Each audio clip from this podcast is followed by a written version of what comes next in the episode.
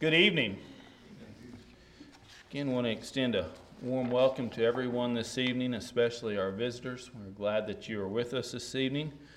Uh, please stick around and give us the opportunity to, to get to know you and visit with you. We're, you're indeed our honored guest, and we're happy that you're with us this evening. I also want to extend a, an invitation to everyone, signed up or not, to stay around for the Valentine's banquet this evening. Uh, there are, from what I've been told, there is plenty of food, and I'll even offer a riddle, and maybe to entice you to stay.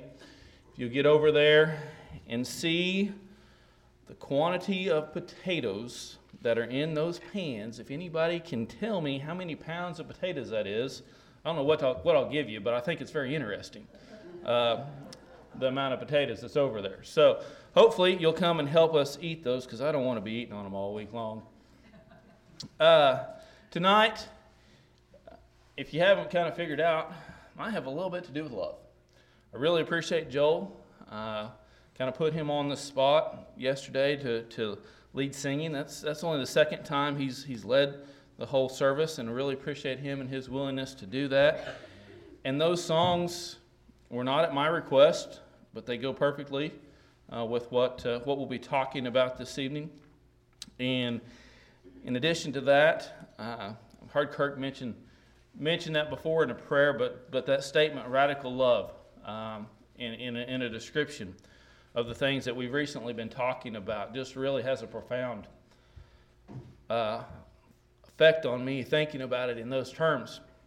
And so, my goal and, and aim for this evening is only to, to try to extend upon the thoughts that have been offered uh, recently. Uh, in the lessons that we've, we've talked about and to talk further and understanding and gain a deeper understanding of the love of God.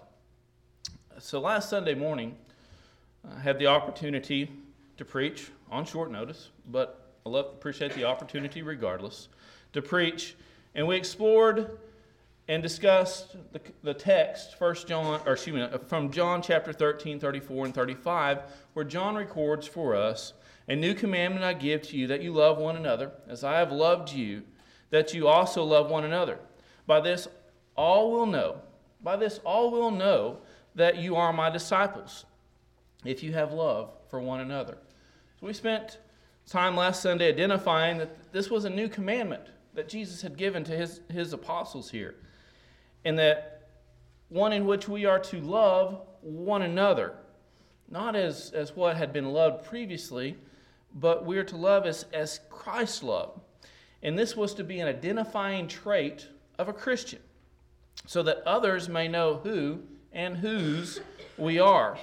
Through the course of the lesson, I, I hope that we established an understanding of what love is in the context of the Bible, defining what sacrificial love is in the context of from God. We discussed that love must be developed, it must be demonstrated, and, and when we do those things, uh, we have really a better understanding of sacrificial love of God. And we try, I hope to conclude and trying to drive home the point by looking at a song, um, song number 112 in your songbook, They'll Know We Are Christians. And we looked at those, those four verses in the context and tried to make the point to be united in truth of God's Word is, is kind of a summary of the first verse. Second verse could be summarized by being willing to involve and support the work of others.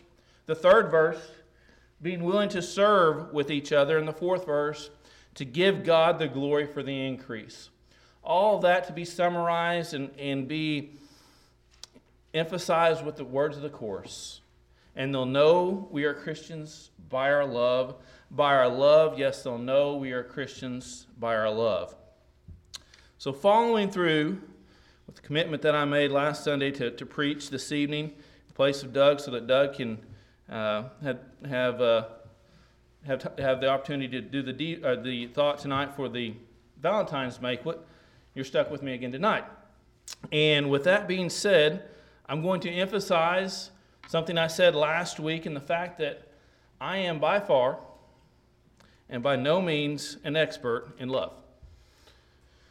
But what I have determined in my studies and in the preparation for these two lessons is that God is. God can be very easily summarized and quite simply stated that God is love. Because it's a fact that we as human beings,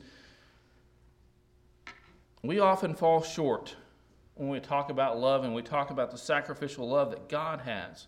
But God, through His Word, is an excellent teacher, gives us excellent examples, and establishes a good pattern for us to follow.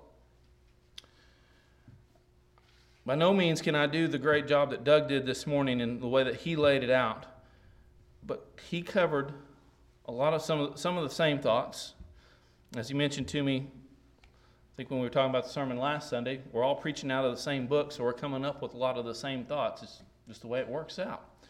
And that we're going to talk this evening, quite simply, about God is love. And so, to tie tonight's lesson into another song, turn with me in your songbooks to number 774. Number 774. We're not going to sing this song tonight. It's one of my favorite songs, one of my favorite songs to sing with the youth. But I want to make emphasis and make points, quite simply, to the alto lead part. Because as the bass, that I, that I sing, or maybe if you sing soprano or if you sing tenor, you don't always focus in on those words. You're, you're thinking about the words that you're singing and, and why this is a beautiful melody when it comes all together and we sing it through. Think about the words that the alto has here Love one another, for love is of God. He who loves is born of God and knows God. He who does not love does not know God, for God is love, for God is love. That text, a lot of that's coming from 1 John. So go ahead and be turning to 1 John if you put your songbook away. Be kind of thinking about that, that song in your mind there as we, as we enter into the lesson.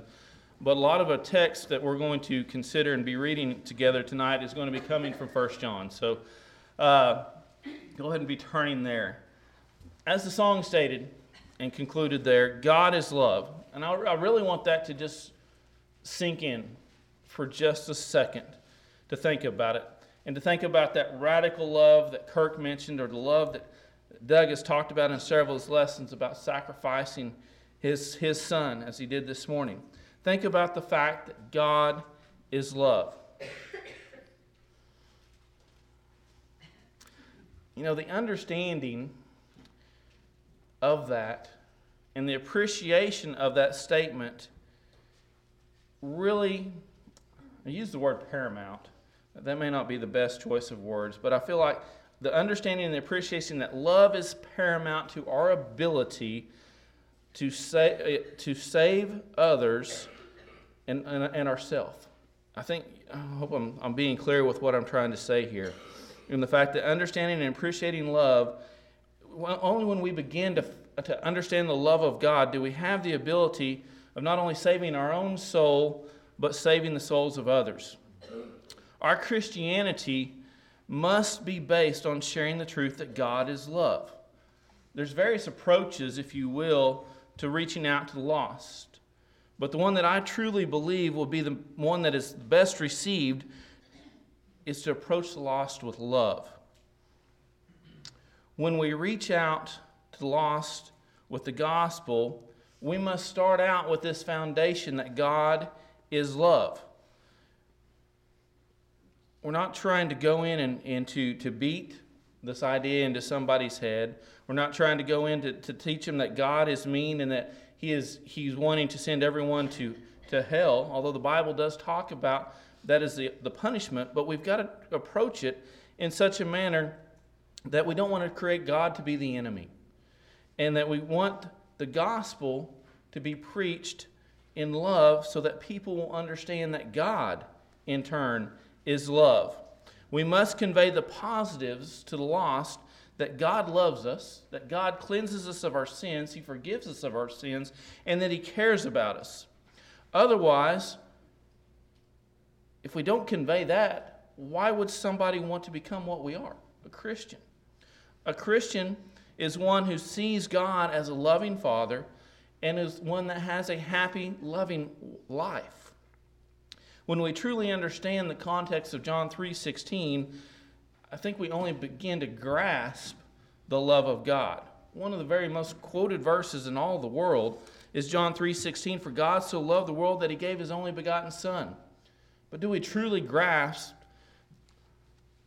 the meaning behind that?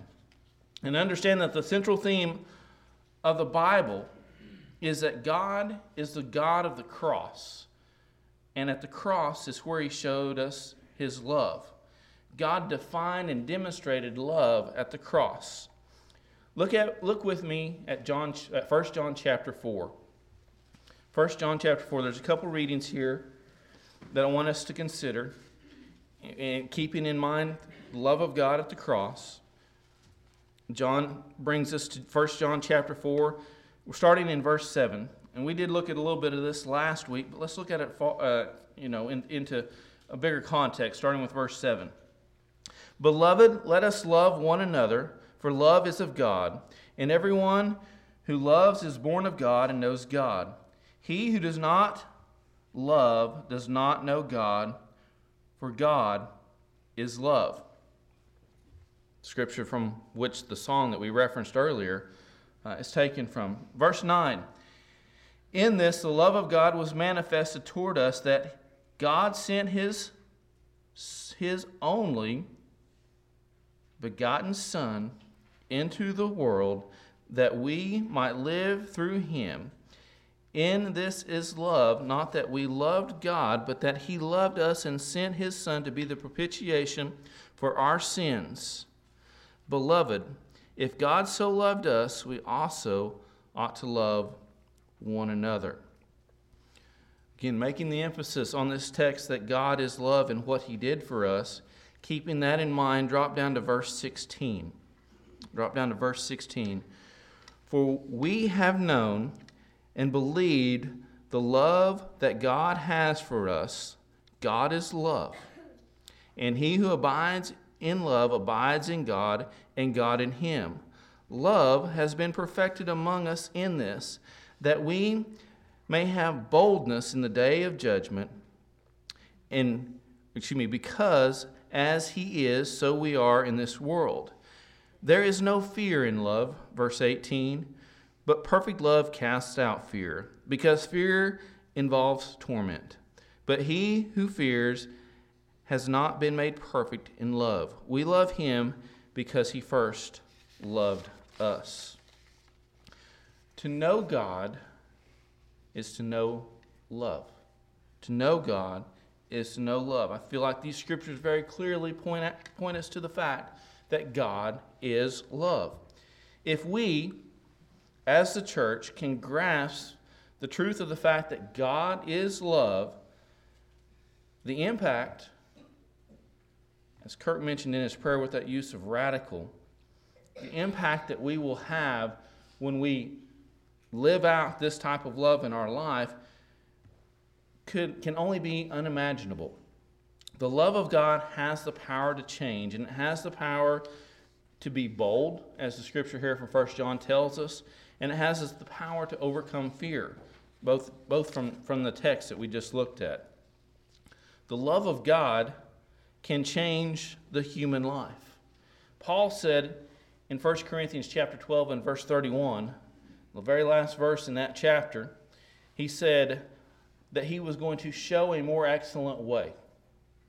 Then he goes and begins the love chapter in 1 Corinthians chapter 13 and describes what love is and what the love of God is all about. That's the type of radical love that we're talking about.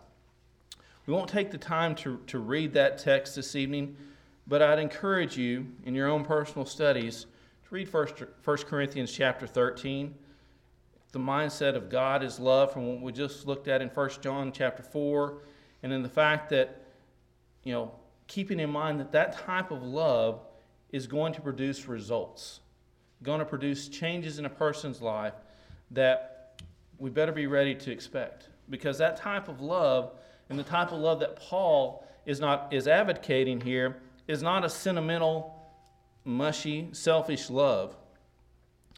He's not talking about the type of love that may be portrayed in our society, being very superficial, type of love that we see in TVs and in movies, love that has no depth, that has no sense, and it has no meaning because it's not a love that's based upon the love of God that we find within the scriptures.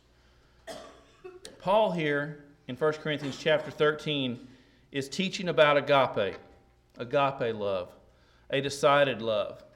Yes, I told you last Sunday I wasn't going to go to the Greek, but I went and did it anyway.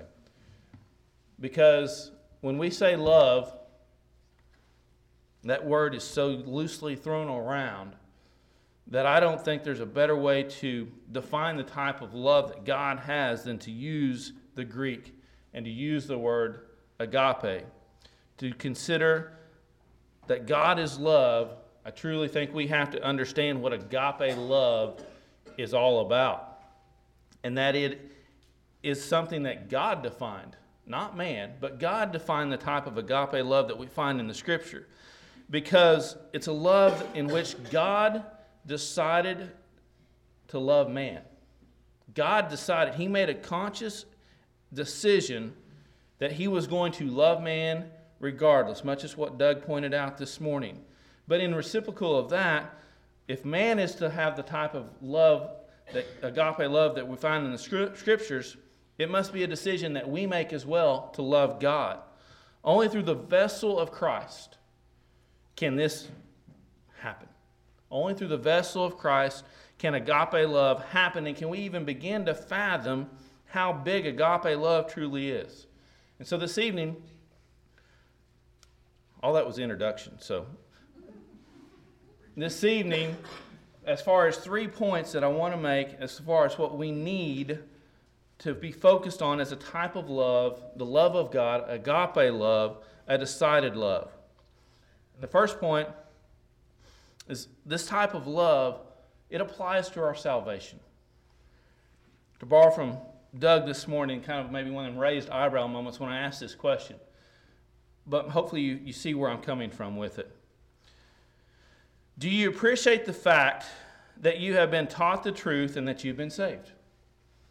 Do you appreciate the fact that you've been taught the truth and that you've been saved? Do you, and so here's the raised eyebrow moment. That probably didn't catch too much off guard. Do you appreciate the fact that you've been saved and that you have your salvation enough to say that you love your salvation? Do you love your salvation?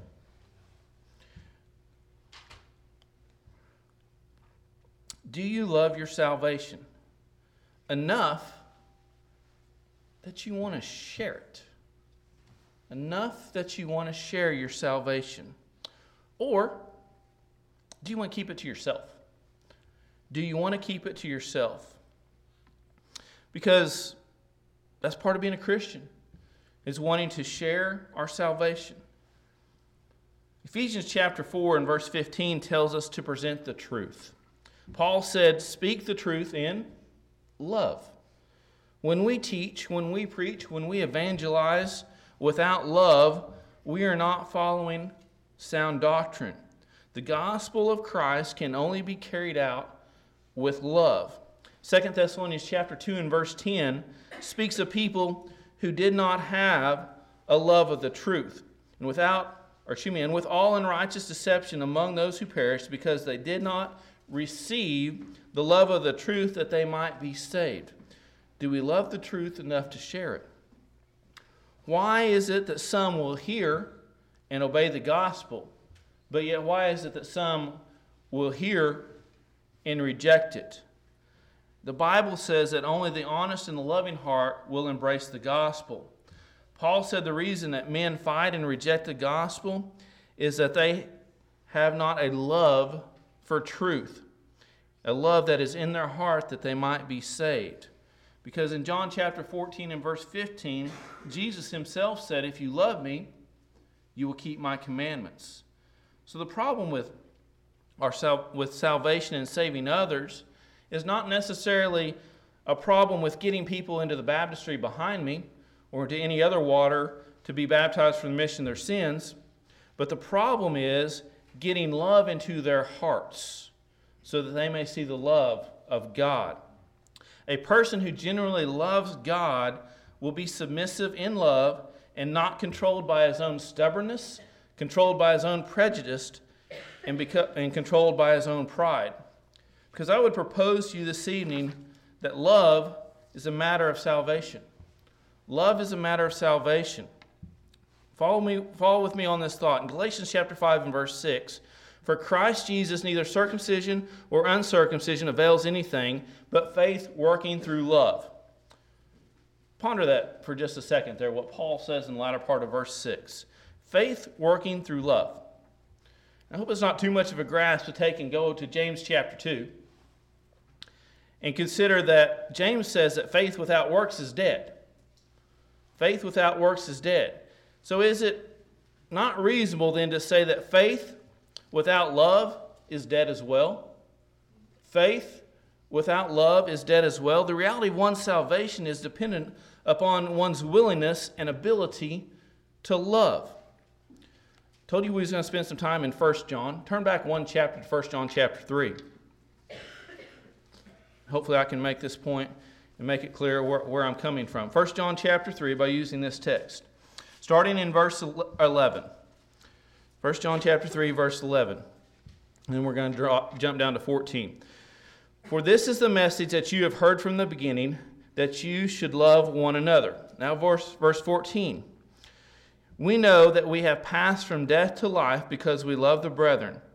He who does not love his brethren abides in death. So I ask the question Do you love? This is a clear and simple Bible truth from this text that if you don't love, you don't love your brother, you're abiding in death. The love of God has to penetrate the heart of man and able to establish a faith that is grounded in love. Drop down a few verses with me in 1 John chapter 3 to verse 18. Starting in verse 18, my little children, let us not love in word or in tongue, but in deed and truth. And by this we know that we are of the truth and shall, and shall assure our hearts before him. Verse 20. For if our heart condemns us, God is greater than our heart and, and knows all things.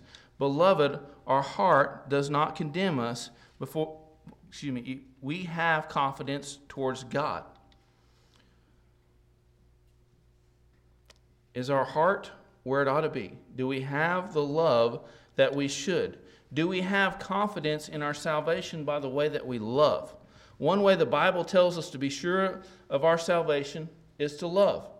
We must love our salvation so much that we want to share it. And like I did last week, I want you to hold that thought. So if you can hold that thought, we must love our salvation so much that we want to share it. And I want to pick up our, uh, on another point, and we'll come back to that one here in just a second. Talking about the love of God, the agape love, a decided love, another place, another point that we need to consider is having this love in our homes. Having this love in our homes. The family unit, as God designed it, is under attack in our society today. There's so many issues that are breaking up families and homes that we can't even begin to identify all of them. But what we can do is identify a solution. And the solution I propose is love. It may seem cliche, but it's scriptural. Our homes are not what God intended for them to be until they are filled with love. The problems that arise in the home are not solved until they are solved with love. By our human made efforts, we can attempt to patch, mend, hold things together, and do the best job that we can. But until we use love and the love of God, agape love, the decided love, we're not solving anything. Because, see, God put forth a pattern for us for the home. Quite simple. Ephesians chapter 5 and verse 25, starting there. Husbands, Love your wives, just as Christ also loved the church and gave himself for her. I think that kind of ties back to John chapter 13, 34, and 35 that we looked at last week. Going on, verse 26, that he may sanctify and cleanse her with the washing of water by the word, that he might present her to himself a glorious church, not having spot or wrinkle or any such thing, but that he should be holy, or that she should be holy and without blemish. Verse 28 So husbands ought to love their own wives as their own body. He who loves his wife loves himself. For no one ever hated his own flesh, but nourishes and cherishes it just as the Lord does the church. There's our pattern, men. And until we love with that type of love in our homes, we're not having the home that God intended for us to have. We must love our wives as Christ loved the church. In Titus chapter 2, the young women were admonished to love their husbands and their children. Love is to fill our homes so that our homes can be a place of blessing and happiness that we can raise a family loving God. I want to present to you one other point, and that is this love of God, this agape love, must be applied to others. So we've considered salvation, we've considered our homes, and I want us to consider others. And the first one, make kind of two subpoints here, and the first one is our brethren. And again, we talked about this some last Sunday, and as I said last Sunday, this is kind of being a continuation of that lesson. But we can't talk about loving others without looking at John chapter 13, 34, and 35 once more. And considering the fact that Jesus says, A new commandment I give to you, that you love one another as I have loved you, that you also love one another. By this all will know that you are my disciples if you have love for one another. This is not the same type of love that we've seen from the Old Testament, but when when the love that we're, they were told then to love others as they love themselves, but instead it was a love to love like Christ loved, a new love, a sacrificial love. This new love, aside from Christ, is the foundation of the church.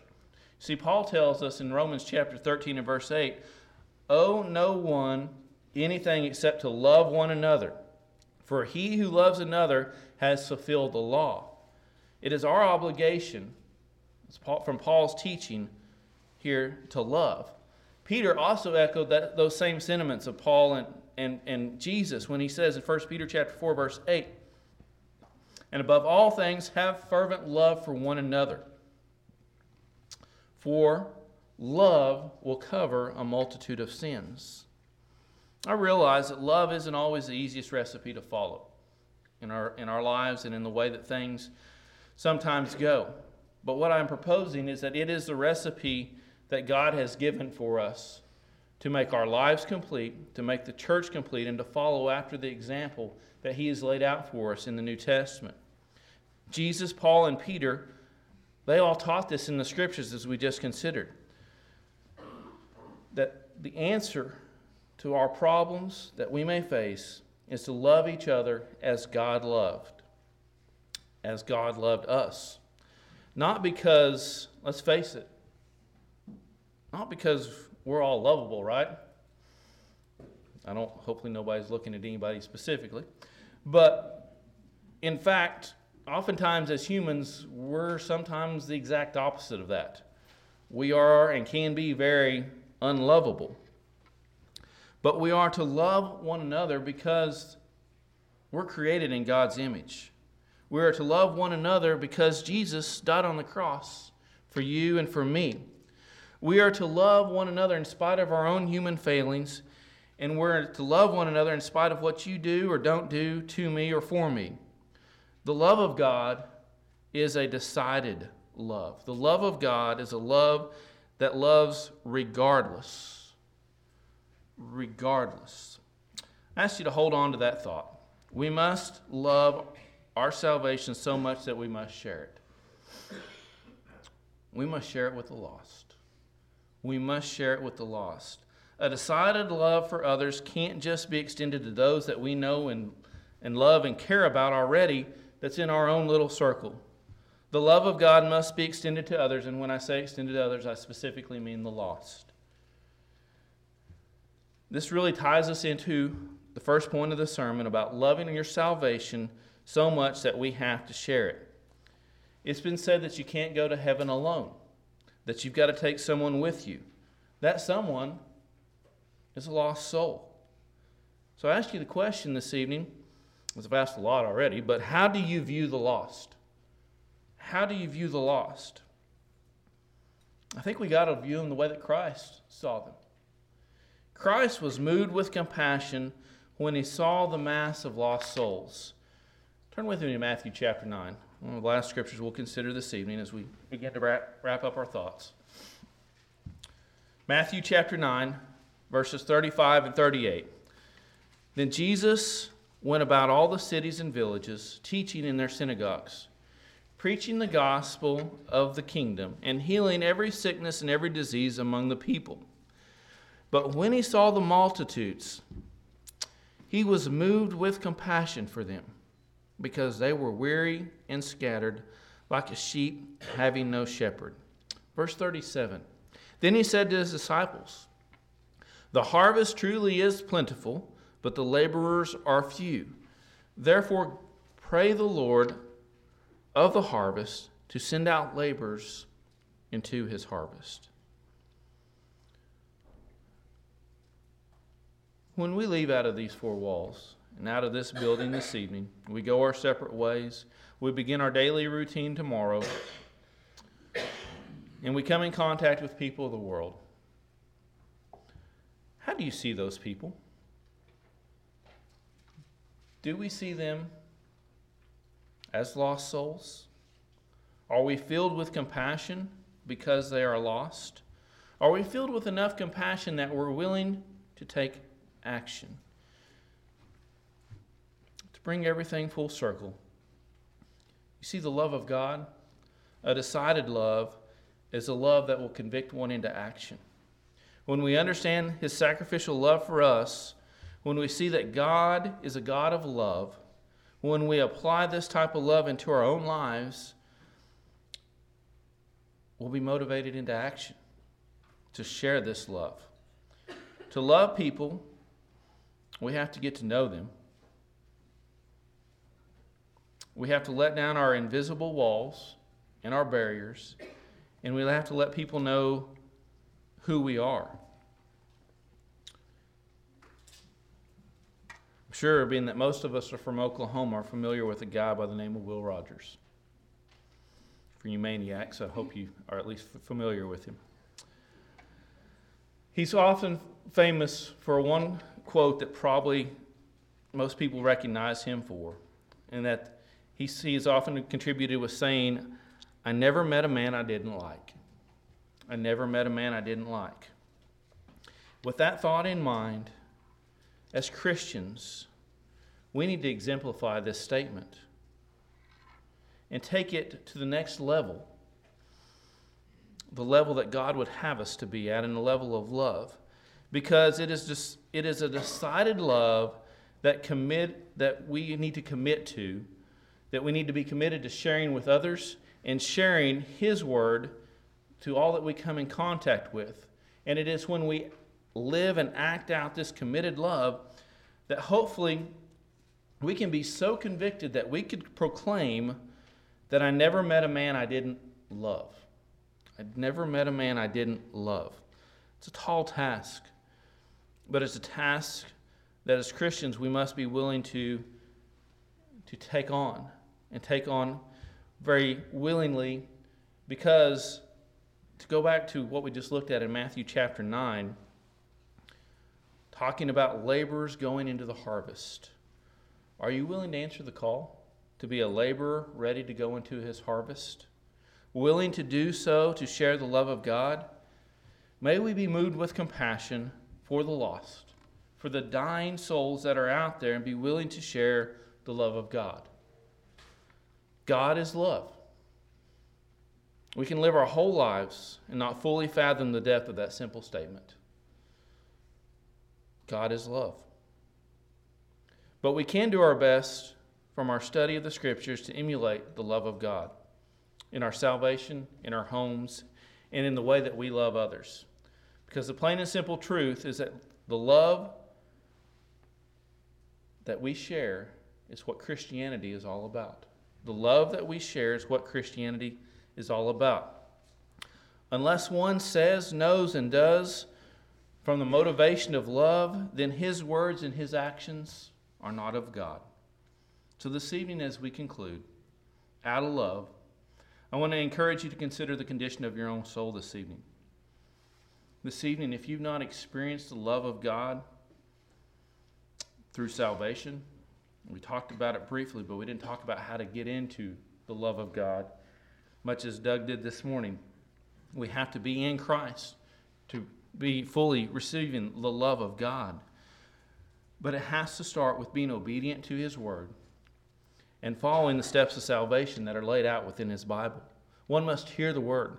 Romans 10 17. Believing the Word, Hebrews 11, verse 6. Repenting, Luke 13 3 and 5. Confessing Christ, the Son of God, Matthew chapter 10 and verse 32 and 33.